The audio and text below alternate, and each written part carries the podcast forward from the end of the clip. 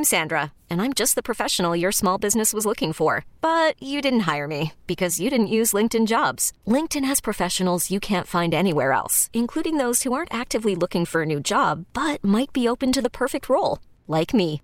In a given month, over 70% of LinkedIn users don't visit other leading job sites. So if you're not looking on LinkedIn, you'll miss out on great candidates like Sandra. Start hiring professionals like a professional. Post your free job on LinkedIn.com slash recommend today. Presented by T Mobile, the official wireless partner of Audacy Sports. With an awesome network and great savings, there's never been a better time to join T Mobile. Visit your neighborhood store to make the switch today. College football on the brink at this point. Joining us now on the Schneider Orange Hotline, Pete Fiutak, publisher of collegefootballnews.com. So, Pete, uh, the latest coming out of the Big Ten, will they po- postpone or at least push back to the spring their football season this year? Well, Michigan and Michigan State just canceled all games, so they're basically going to probably push this down the road a little bit. The Big the Big Ten's not going to play, and I was shocked uh, that last week at this time I was about 50-50 thinking that they were just going to pack it all in, and then they came out with a full schedule. They came out with a schedule with dates, with fail safes, with backstops, which with dates put into the system so that they could uh, handle a postponements or whatever it might be. And then everything sort of flipped. I'm not going to say the tuition checks cleared, but okay. And now today, the medical examiners are like, "What are you doing? You know what? You you can't do this." And the Big 12, I'm sorry, the Big 10 and Pac 12 are going to do that. But meanwhile, you have Middle Tennessee and Army announcing their game this morning, and the SEC is pushing back, saying, "No, we're, we're not quite sure what we're doing yet." So this is going to be a muddled mess for a little while. So, what is the impact? What is it when it comes to eligibility for players? What is it when it comes to draft eligibility for players? Uh, and obviously, you know, you just kind of go by what you've seen over the last couple of years of these guys if you're an NFL scout. But th- this is, uh, we're unprecedented right now, aren't we? Yeah, they, it, it's going to be the, for the NFL draft. It's simple. Are you three years out of graduating from high school? Like then, if you are, it doesn't matter if you played or not this year. It's it's not about eligibility. It's are you three years past your last year in high school, then you're eligible. Uh, but that's going to be a mess. I mean, it's why I don't think there's going to be spring football. Uh, I don't. I think they're just going to kick this to 2021, and then look, there's going to be college football again. It's all going to go by in a snap. It stinks for right now, uh, but it's it. They are going to have to say to these players who, you know, the we want to play thing. You know, that's cute and all, but of course we know you want to play. Your college football players, but I don't think that they're going to be able to do too much other than say, look, you're still on scholarship maybe for next year, but that creates a whole slew of problems with recruiting. Uh, so the NCAA is either going to have to up its scholarship limit and one-time exemption, or do something to make it right and to uh, really help out these kids who want to play some more. Yeah, I was going to say with the the eligibility rules now they didn't have a season, so that just would basically say they didn't play, therefore they didn't use up that year of eligibility. Correct? Eh, it's not that simple. It would be more like, you know, did the guy get injured? Yeah, I guess you wouldn't use up that eligibility, but it's a different thing when it's across the entire board. You know, look, the the, the harsh reality too is the street economics and that these schools. You know, part of the reason why this is happening is no one's making any money. You know, look, this is all a business, and you know, you can have a University of Michigan without having a football team.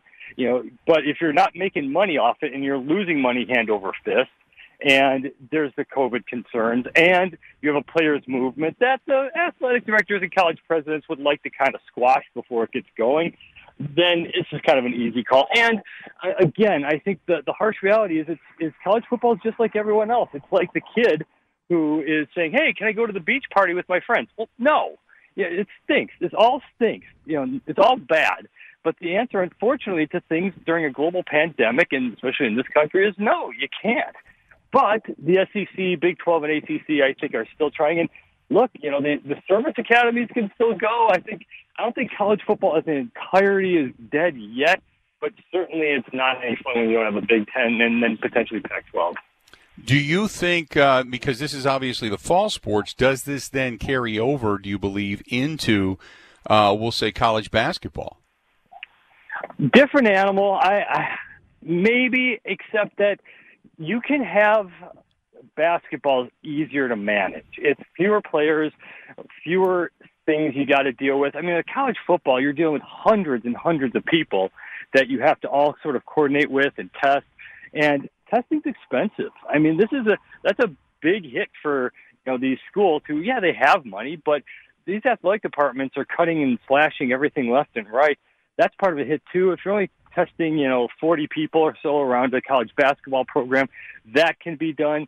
Uh, but I think you can still do that in women's basketball and some of the other sports. But uh, for college football, the logistics are just way too difficult. And unfortunately, they they had four and a half months and they didn't come up with a plan on how to do this. I think everyone just kind of assumed that all right, well, something will be figured out and changed in four and a half months, and nothing was. Talking to Pete Fiutak, publisher of collegefootballnews.com. Uh, it was an easy decision, like you said, for a lot of these schools that are in the smaller conferences or the non-power five, and they don't make a ton of money. It's it's easy.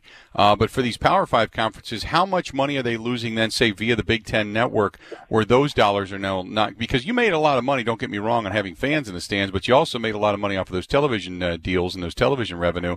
How much then are we talking about uh, some of these institutions losing?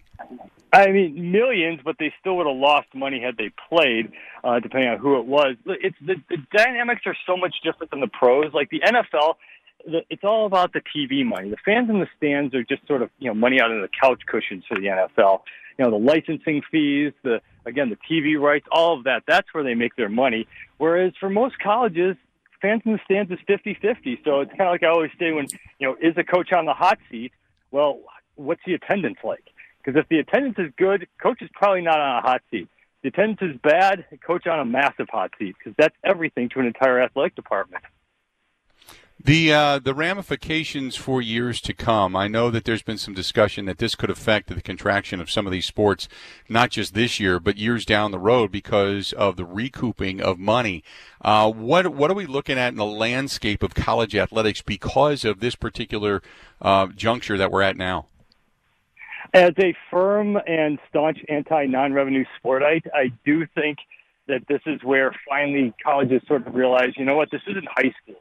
You don't need after-school activities. I think they're going to be, they're going to start canceling uh, a lot of these uh, quote unquote Olympic sports and things that are just non-revenue. You'll keep uh, the sports, the the women's uh, sports have Title IX, and certainly you know, a lot of sports do actually generate revenue, depending on the school. If your gymnastics team probably makes, you know, generates revenue. Uh, volleyball teams certainly generate revenue. It's not just football and basketball like people think. Uh, but look, this again, college is a business. You know, it's not some, you know, again, this isn't like a local high school or, you know, middle school or something. Every university is a massive corporation and it's about making money. And I think now what's going to fundamentally change is that you're going to have the athletic model change up a little bit because everyone's sort of realizing that they didn't have the money they thought they did. Look, you should be able to survive not having eight college football games in your home stadium. But as we're seeing, you can't. You, these as soon as you're eliminating, I mean, not even eight. Like some of these places have six college football games, and that's enough to support them. Or even for the smaller schools, one.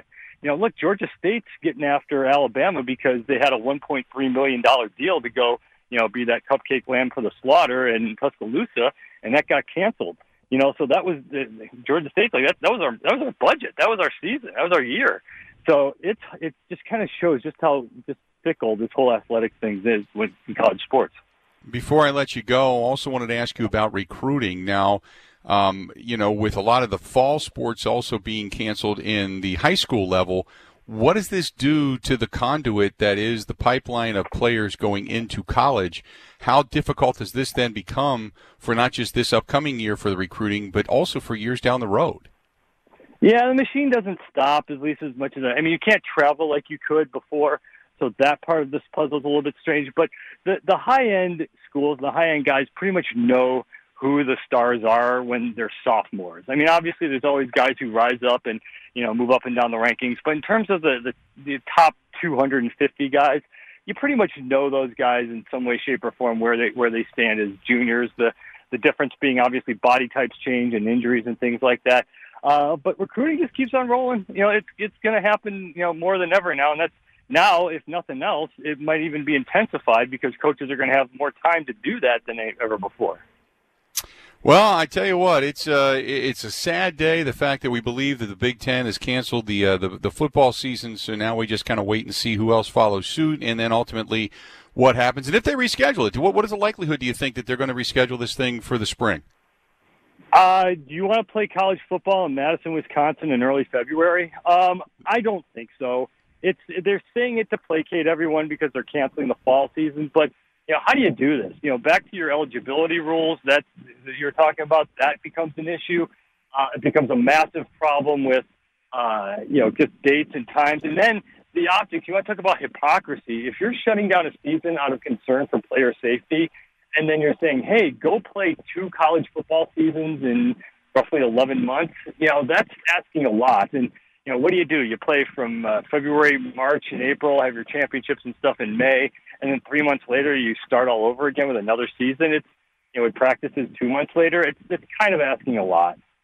Yeah, no doubt. Uh, great stuff. We certainly appreciate it, Pete. Thanks for coming on on a moment's notice, and we uh, we will talk again soon. Okay. No problem. Anytime. Thanks, Bob. Talk to you soon. There you go. That is Pete Fiutak of collegefootballnews.com. You can read his stuff there. He joins us on the Schneider Orange Hotline. Schneider hiring drivers right now. You work hard, they treat you fair. 80 plus years, they've been doing it. Call them 844 Pride or go to schneiderjobs.com. That's 844 Pride or go to schneiderjobs.com. This episode is brought to you by Progressive Insurance. Whether you love true crime or comedy, celebrity interviews or news, you call the shots on what's in your podcast queue. And guess what? Now you can call them on your auto insurance too with the Name Your Price tool from Progressive. It works just the way it sounds. You tell Progressive how much you want to pay for car insurance, and they'll show you coverage options that fit your budget. Get your quote today at progressive.com to join the over 28 million drivers who trust Progressive. Progressive Casualty Insurance Company and Affiliates. Price and coverage match limited by state law.